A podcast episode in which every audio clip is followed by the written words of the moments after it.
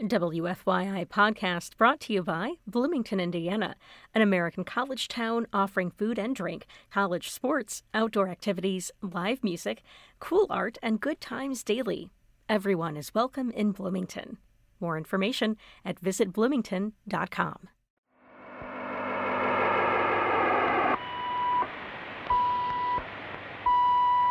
We're gonna take a trip right now. Like we always do about this time. This is a journey into sound.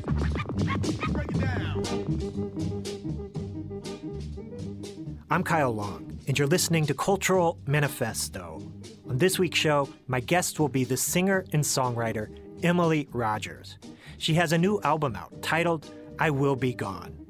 And we'll have another edition of Rebel Music with Carla Lopez, a new segment on Cultural Manifesto that explores the relationship between music and activism.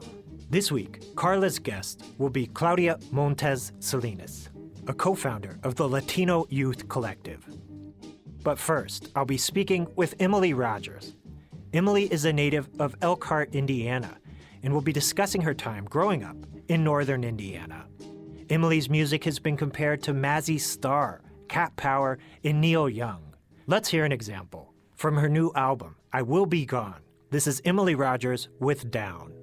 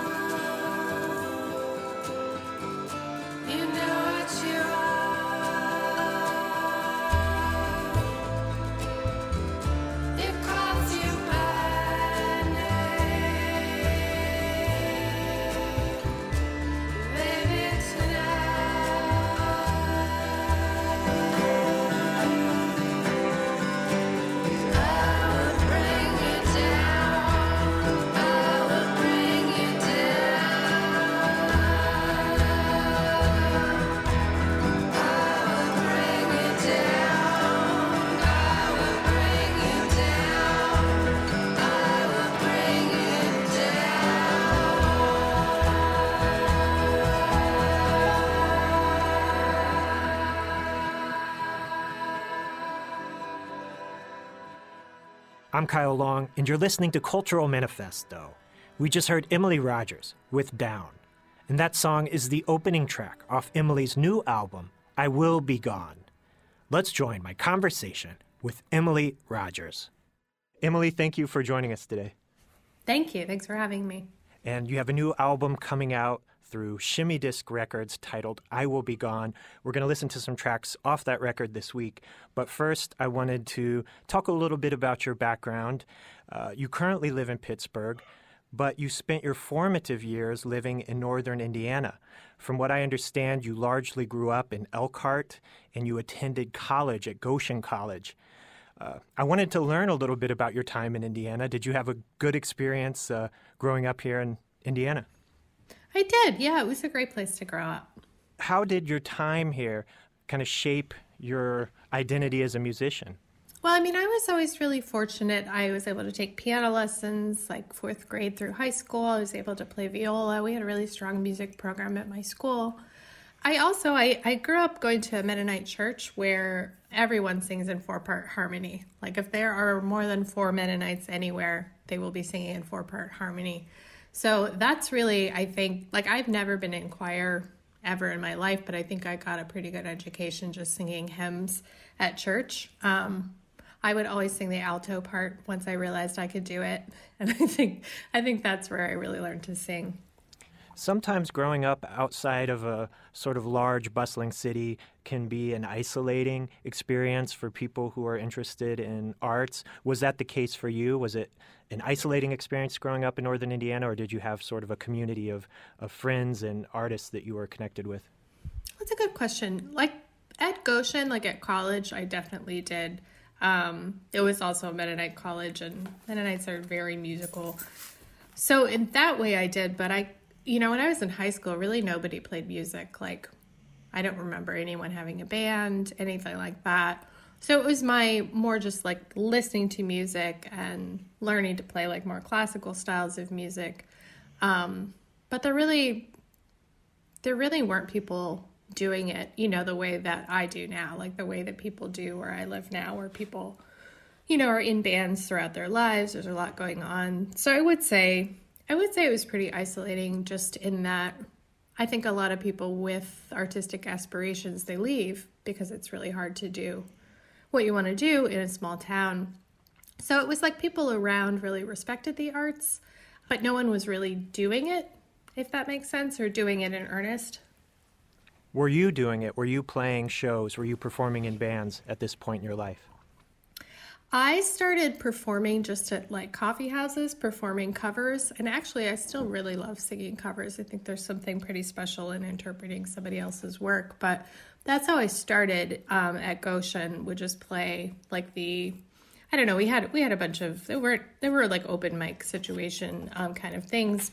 And then my senior year, I did a more formal like performance at school, and I formed a band for that we were called we were called the openers because it was our dream to open for someone one day. that was in like 2002. Um, so that that was like my first time ever having a band. And I think I wrote maybe one song of my own when I was a senior in college, but it wasn't until I moved to Pittsburgh that I really started writing. And it feels like you were able to get started in Pittsburgh pretty quickly because it wasn't long after your move that you started uh, recording and releasing your own music. Is that correct? Yeah, yeah. I actually ended up finding musicians to play with pretty quickly. I just really put myself out there, um, you know, made it clear that that's what I was looking for. And I was also working at a music nonprofit at the time, and we did, um, it's called Calliope, the Pittsburgh Folk Music Society and they would have an open mic night that I started like helping to host and it was a pretty good way to meet people and at least find out about like what bands were happening in town. Um, and then I just, you know, I really did start going out and if I liked a band, I would approach them afterward. So I was pretty like I was pretty active in working toward what I wanted. And Emily, I can scrap this question if you don't have an answer for this or if it doesn't apply to your work in any way. But I was curious if there's a song you've written and recorded that speaks at all to your time growing up in Indiana. It's hard to say because I like I don't ever really set out set out to write like a story song. It's it's often I don't even really know what I'm writing about. It's sort of I'm just writing writing about whatever is sort of going around in my head. So you could conceivably say all of the songs are about growing up in Indiana or none of the songs. I would say all of them. I mean, it's kind of just me writing about, you know, the totality of what's going on in my head. That's a great answer. So I'm just to. I had a couple songs picked out from your back catalog that I wanted to share. So maybe these apply, maybe they don't. But I did want to give you a chance to say something about these pieces before we listen. The songs I have picked out to share are Hurricane off your 2009 album Bright Day and Burnout from your 2016 album Two Years. Anything you want to say about these songs before we listen? Um, no, I just I, I love that you picked those two. Um, especially Hurricane is is always close to my heart. Um, I just played that the other day, and I hadn't played it in so long. Um, yeah, that that song was really close to my heart. And two years, two years as well.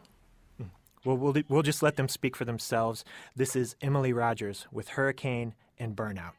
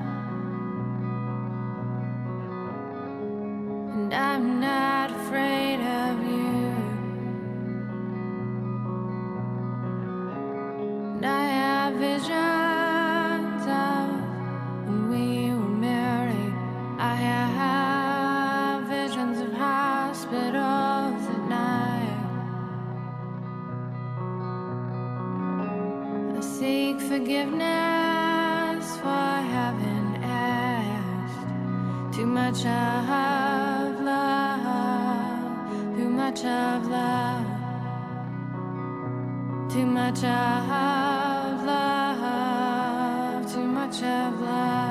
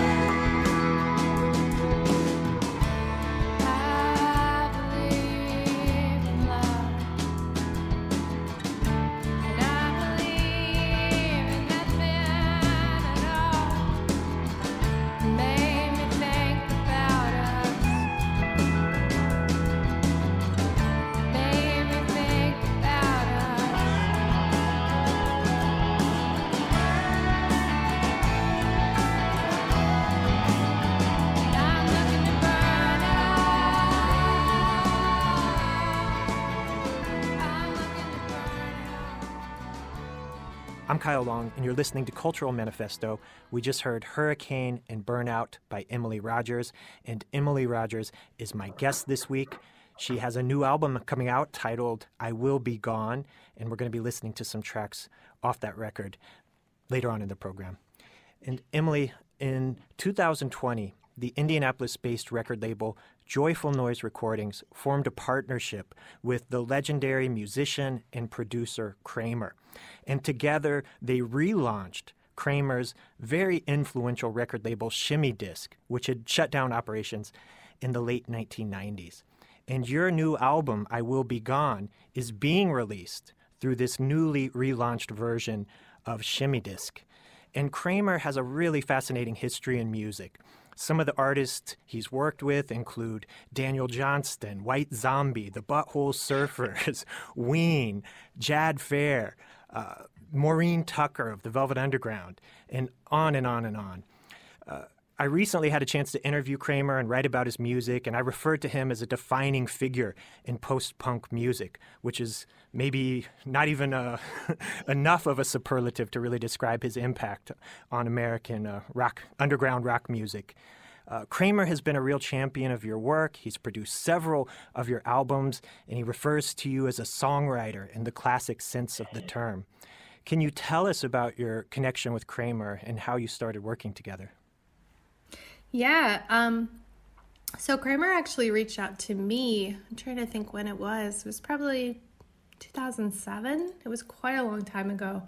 Um, and I honestly, I, I wasn't entirely sure who he was. Like that kind of ties into what I grew up, you know, with a pretty limited, like we didn't have college radio station, anything like that. So I, I didn't know who he was, but my husband was like, oh my God, um, so thank goodness for that. So we, you know, got back to Kramer and we're really excited to to meet him and work with him. Um, and it really quickly like turned into an important personal relationship for both of us. Um, but he, so he reached out to me, and then we ended up he he uh, mixed and mastered Bright Day, which was my second record. And then the third record we did together, he came to Pittsburgh and he also produced it in addition to mixing and mastering. And then this time he came to Pittsburgh. Um, it was just me, my husband, and guitar player Eric Sorelli, and Kramer. Uh, we just we had him booked for six days. We did all the recording in our attic. We wrote and recorded the entire thing in six days. So Kramer is much more than producer on this record. I mean, I really felt like this was a partnership between all three of us. Um, this particular record. Yeah, I wanted to ask you about working with Kramer as a producer. He's not your typical record producer or your typical music business uh, insider. It, it, feels like he approaches music from almost a philosophical place, and, and this is something that's uh, an art form to him that he's deeply respectful of. What is it like to work with him, and what does he add to the creative process while you're recording? I would say, you know, if nothing else, he is a big champion. I mean, he he believes in me when I don't believe in myself and he pushes me and I can't imagine how frustrating that must have been over the years. I mean, I really struggle with debilitating perfectionism and my output is so low. Uh, it's something that I'm working on for sure. But now Kramer is just, he's never given up on me. He's, I don't know, he's just is so supportive and sees something in me when I don't see it in myself steadfastly. Like he, he, it's unwavering. Um, and after a while, it's hard to disagree with, you know, when someone else is thinking that positively and encouraging you and demanding you to create something, it's really hard not to. I mentioned this uh, amazing legacy of music that uh, we associate with Shimmy Disc. Does it mean anything to you to have your music released through this newly reformed version of Shimmy Disc? Definitely, definitely. Um, and if nothing else, I mean, I it's cool to see that part of Kramer's story, you know, sort of coming back to life and realizing how important that label has been to so many people. Um, you know, reaching out to me and making that clear to me. It's been really, I mean, I'm I'm beyond honored, you know, to be in that roster of, you know, even just a few of the bands that you named. I mean, beyond blown away by that. But it's also just really cool to see this, you know, really important thing up and running again. And Emily, up next, I want to share the title track from I Will Be Gone. Anything you want to share about this uh, piece before we listen? No, just that that that is actually the one piece that I had prepared before Kramer came. Um, I was supposed to have an entire album written, and I had one song written, and this was that song. Uh, so, yeah. that that kind of outs me outs me for the or at least makes clear the repercussions of my extremely debilitating perfectionism. Um, but that is one song. Like I think this song is a little bit different because it, it was fully formed when when Kramer came. Well, let's listen to that track. This is Emily Rogers with "I Will Be Gone."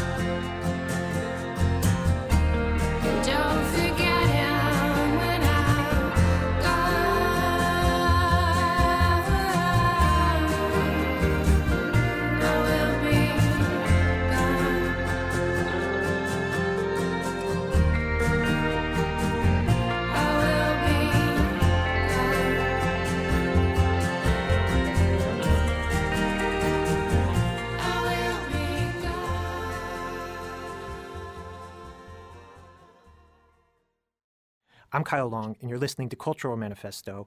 We just heard Emily Rogers with the title track of her new album, I Will Be Gone. And Emily Rogers is my guest this week. And Emily, you mentioned that uh, when it came time to record the album, that was the only song you had written. And you also mentioned that uh, you suffer from a debilitating perfectionism, as you referred to it. And I think that's something that many artists that I work with here in Indianapolis struggle with at various levels, which is sort of a sense that the work is never fully ready to release or share with the public. Any, is there anything you've learned in, in struggling with this that you would share with other artists as sort of a way to get beyond that? Yeah. Um, I mean, I would say if you are like me in that way, I would say always re- record with a producer. I mean, I cannot imagine trying to do this without someone there to be like, okay, that's great, moving on. You know, I would be recording the same thing over and over and over and over again for years if it were up to me, which I think just isn't a great way to make music. Like there's there's something to be said for you know spontaneity in vocal lines. So having having Kramer there to just be like, okay, great, next, is really helpful. I would say, you know, if you can get other voices involved, that is probably what's been most helpful for me. Yeah, finding uh, someone you can trust that can help you kind of see the music from a different perspective. Exactly. And Emily, up next, I want to share the track The Chain, which you dedicate to the poet W.S. Merwin. And I know you've studied literature extensively and you've taught writing courses at the college level. And I'm curious how your work as a teacher and student of literature has influenced your work as a songwriter.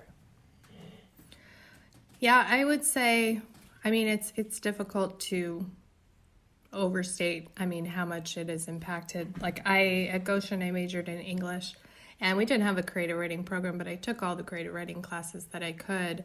So really, I mean, that's how I've learned to write songs, and that was honestly an early frustration of mine when I graduated from Goshen. Like, had there been or were there ever an MFA in songwriting, excuse me, I would have done that immediately. But that's just not, you know, it's, it's, I guess when I'm really interested in something and I want to be good at something, I want to learn everything there is to learn about it. And there's no way to study songwriting, at least in an explicit way, you know, in, in graduate school, like in high level academic way. And so honestly, when I, I went for one year um, to Chatham University here studying writing, like creative writing, that was the closest thing that I could find. Honestly, that was my my sort of version of trying to do this academic study of songwriting. And how does the chain connect with W.S. Merwin? Was it inspired by his life and work, or yeah, you tell us. Yeah. Um, well, actually, I I had read him in college, like when I was an undergrad, and probably hadn't thought about him since. But I really liked his work. And when we were recording, um, I had no idea that he and Kramer were close friends, and he passed away right when we were recording that song. Um, so it was pretty emotional for Kramer, and you know, it was a poet that I had also loved, and so it was it was literally like he he passed away just as we were recording that song, and I I think I just said to Kramer, I was like, can we dedicate this song to him? And he said, absolutely. And the line comes from um, it comes from i wish I could remember. Actually, gonna look it up. From one of his poems. Um, it's called A Chain to Her Leg, and it is about, I'm literally looking in the New Yorker to tell me. It's about Topsy, about an elephant. Um, it's a really tragic poem, but it's a really beautiful poem. So that's where the, the chain comes from. It's not an, well, it is an accidental Fleetwood Mac reference, but it's really from a W.S. Merwin poem called The Chain to Her Leg. Well, let's listen to that track. This is Emily Rogers with The Chain.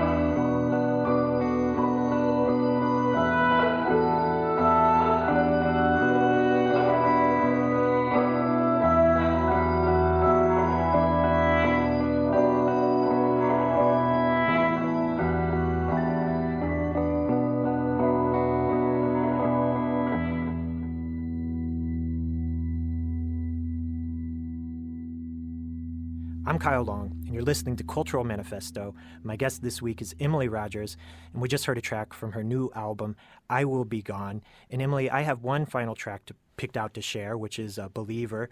Um, before we listen to that song, is there anything you want to share about uh, upcoming plans you have this year? I know the coronavirus shutdown has really made it nearly impossible for musicians to get out and share their music. But is there anything you have coming up this year that, that you want to share with our listeners? Yeah, actually, we we did decide. Um, I think just a couple of weeks ago, we're going to play. Um, going to play a festival. I'm literally looking up. I have I have no idea. We're playing a festival in DC. It's called the Rhizome Festival in June. So you will be playing some select dates over the next few months. Yeah, yeah, as much as we can, you know, in a responsible way. Yeah. Have you ever played in Indianapolis before? I don't believe I've seen you. You know, I haven't, and that's absurd because so many of my friends that I grew up with ended up moving to Indianapolis. Um, so it's really it's pretty high on my list for once we're allowed to leave our homes again. Yeah, hopefully we'll see you here in Indianapolis sometime in the next uh, couple years. Yeah. and you know, I really appreciate you taking time to talk with us today. Uh, anything you want to say about the Believer before we listen? Um, no, I I really like the piece, and it it closes out the record, and I think it's that's exactly where it belongs on the record. Um, it's just sort of I, I guess most of my songs don't have super clear messages, you know, that they are this sort of like uh, amalgam of a lot of things. But I would say for this song, I think there's a persistent theme of just, um, you know, in the face of tragedy, persisting tragedy, consistent tragedy, it's this idea of being a believer, you know, just like sticking sticking with it, um, just waiting to see what happens next. That's that's thematically, I think, what ties this piece together. I Will Be Gone is the new album from Emily Rogers. It's available on all digital music platforms.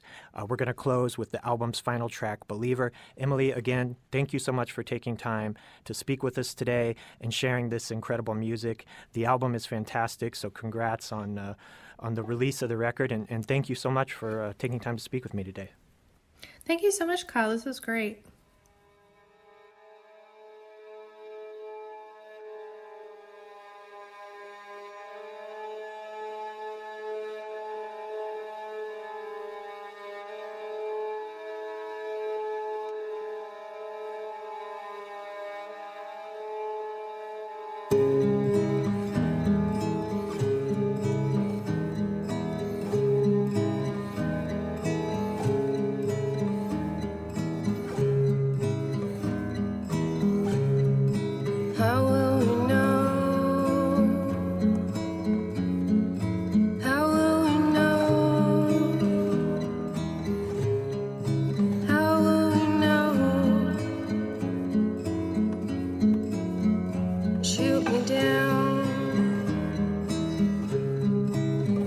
You shoot me down.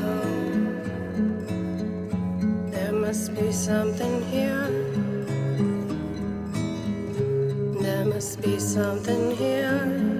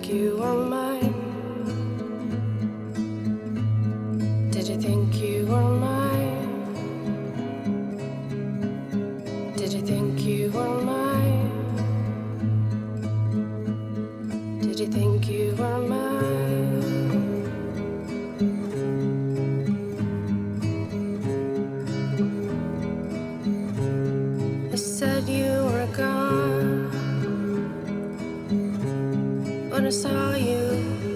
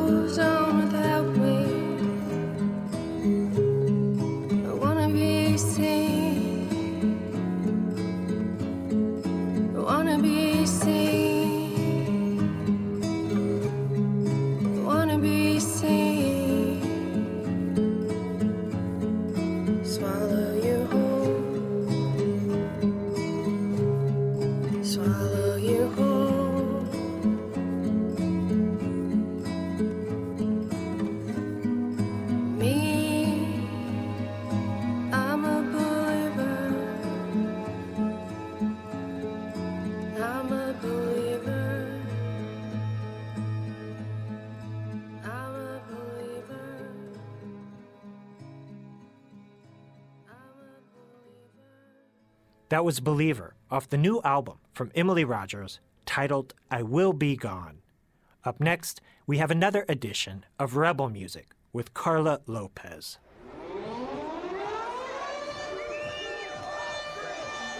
This is Carla Lopez, and you're listening to Rebel Music on Cultural Manifesto. Me llamo Carla López y estás escuchando a Música Rebelde en Manifesto Cultural. Rebel Music explores the relationship between music and activism in Indiana and around the globe.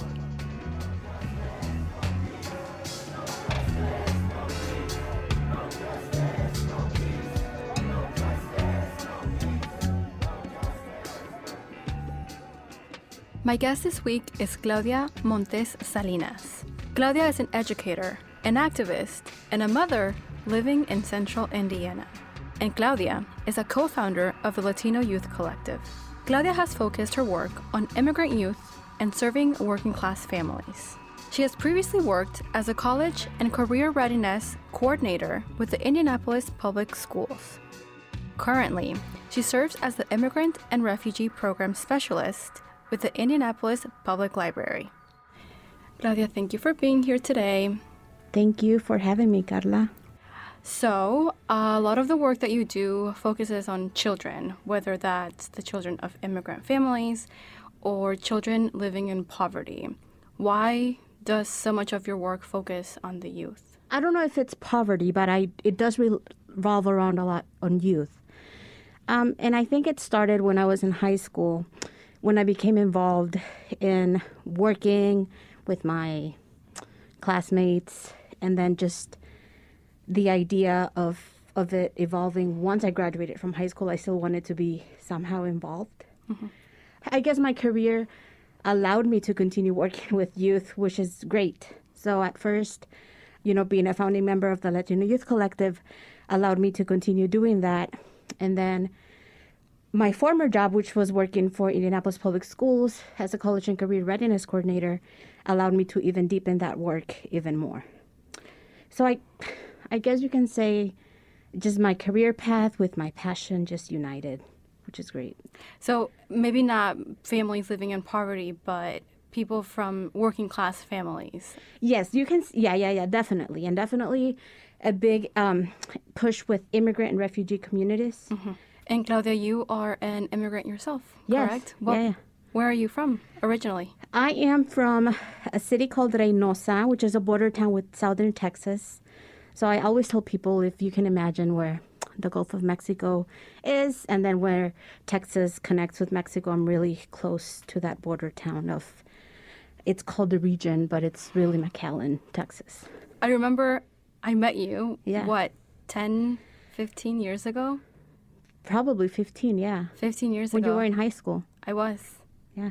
I hadn't graduated from high school. No, I think you were a sophomore. Yes, this was before the Latino Youth Collective Yes. was the Latino Youth Collective. yeah, It was- before we became like a nonprofit before. Like I think it was at Marian when Marian was Marian College. That seems like such a long time ago. Yeah, and it was like thanks to Sister Norma Yeah. who, you know, allowed us to have this, a space there. Thank you, Sister Norma. Yes. May she rest in peace. Yes. May she rest. I remember really forming a bond with you because you were one of the few women leaders who were working with undocumented youth at the time. And so far in this segment, I have been focusing on interviewing women activists in Indianapolis because I feel like sometimes our voices are drowned out by men who often dominate dialogue in our culture. Have you ever felt like your voice is drowned out by the voices of men? You know, um, historically, yes, um, but I try to speak up as much as I can. Um, I think I grew up with a very strong maternal figure. Both my mother and my grandmothers were very, very strong women. I mean, my mom, my mom still is. Um, so I think that helped me and pushed me. and there's a saying also that, you know, women who are, who are from the north of Mexico are very loud. Somos gritonas y no nos dejamos. So I think that that definitely helped me. But I do understand um, what you're saying. You know, if you look at who are maybe look at the organizations and who are leading, there's very, very few women who are maybe the executive directors or the ones that are leading or taking charge um, to make to be the final decision makers. But you haven't personally felt it then here? And I don't think I have. Okay. Um, like Martin Luther King said, um, our lives begin to end the moment we become silent about things that matter. And I, you know, I heard that when maybe when I was in high school or by the time I, I met you. So, you know, those strong like quotes really get to me and I try to live by them as much as I can. And lead with the example, of course. Um, working with youth, I always wanted to provide an example that things can be done. You know, si, si le echas las ganas, it, it's possible. Claudia, you brought some music to share with us today. What's your first song? So the first song is Los Caminos de la Vida by Los Ángeles Azules. So Los Caminos de la Vida kind of translates to the ways of our lives. Um, you know, being an immigrant, you can talk about where life has brought you, but this really comes to mind because one day my mom came back from work and she was listening to it and she was crying because she was thinking about her parents. Um, and I remember just, I'm like, I look, turned like looked at my dad. I was like, why is she crying? Um, he's like, oh, ya ves, se está acordando de sus papás. Like she's thinking about her parents. And this was when I was maybe like early high school. And just the song, everyone knows the song, first of all. It's really nice to dance to the song because it's a cumbia, but just the lyrics bring so much meaning to who you are or who we are as immigrants. And what are some of the lyrics? I'm thinking in Spanish, I'm trying to translate at the same time. So the ways of our lives aren't what I thought they would be, aren't what they what I want I would have liked them to be. And then it talks about parents telling you maybe advice. The singer is talking about his upbringing, and he didn't know that there would be so many struggles as he went about living life. And as a child, you, you have no way of knowing what the future is going to hold, right? You know, it's kind of like a ballad, but it, this version is a cumbia. So unless you put a lot of thought into it and analyze the lyrics, you really don't understand them until you you start digging in. Los caminos de la vida no son como yo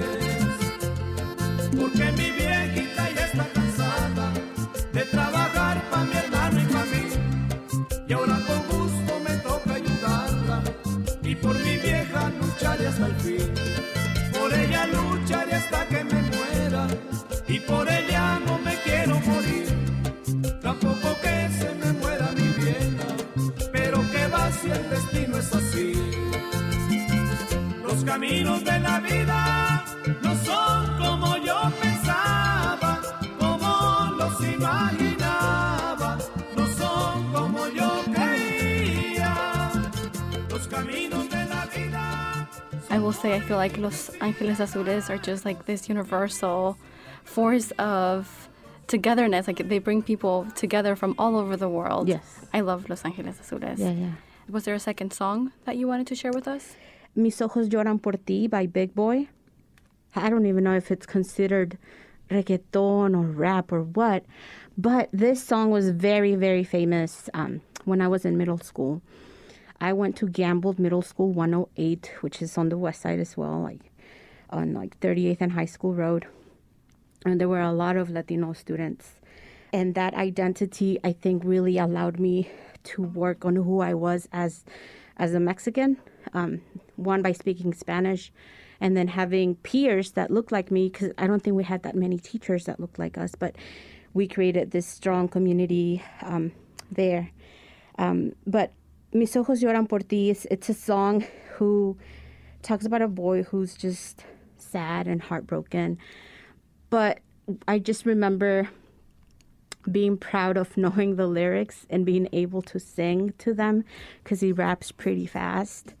But that just goes on to to strengthen my parents' wish that I continued speaking Spanish and how we spoke Spanish at home and how that remains part of my identity and now I'm trying to teach that to my own daughter.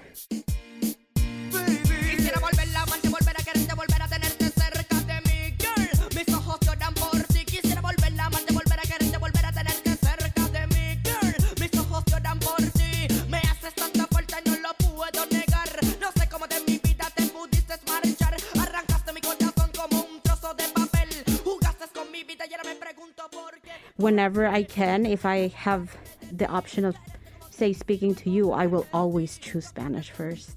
Um, it is the language that our mothers speak, it is our language that our grandparents speak or spoke. Do you feel like, in a way, also speaking Spanish is making, being intentional about your presence, about making your presence known in spaces that, for example, maybe historically weren't made for you or Oh yeah, it is. And every time I introduce myself, you know, I, I don't anglicize my name. I always say Claudia Montes Salinas, um, like my mom would say it or like my dad would say it. And it is a way of, of honoring them and it's a way of, of resisting to it doesn't matter how long I've been here. You know, I'm always siempre primero mexicana, después Hoosier. First, you're first a Mexican Sí, sí. woman and then a Hoosier. Yes. Thank you. And then, is there another song that you wanted to share with us? Yeah, the last song is Nieves de Enero by Chalino Sanchez. This song is heard a lot by men, you can say, sitting around drinking late at night. Chalino is just so iconic.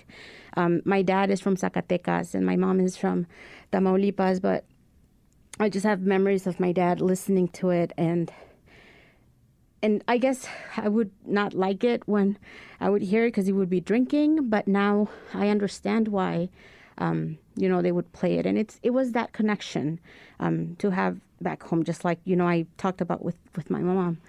Um, and once you hear the song, it talks about waiting um, for your love and how it's already you know snowing and and then it becomes spring and you know you're still not with that person. But th- it has a really nice tone at the beginning with an accordion that is just very iconic to to Chalino. And then the voice he he sings it's is very different with his norteño accent I think you can say um, that we don't we don't hear as much with current music momento, chatita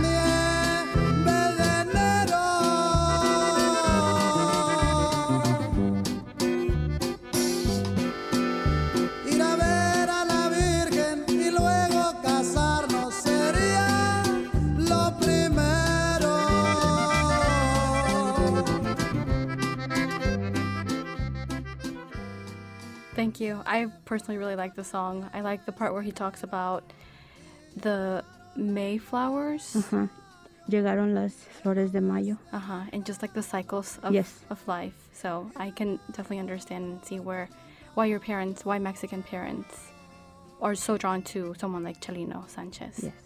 So if our listeners wanted to learn more about the work that you're doing with the Latino Youth Collective, they could go to wearecollective.org. And if they wanted to learn more about the work that you are doing with the Indianapolis Public Library, they could go to indypl.org. That's I-N-D-Y-P-L dot O-R-G. Yes. Thank you, Claudia, so much for being here with us today. I really appreciate your time. It's good to catch up with you. Gracias, Carla. Thank you. My guest this week has been Claudia Montes Salinas. Stay tuned for future editions of Rebel Music on Cultural Manifesto.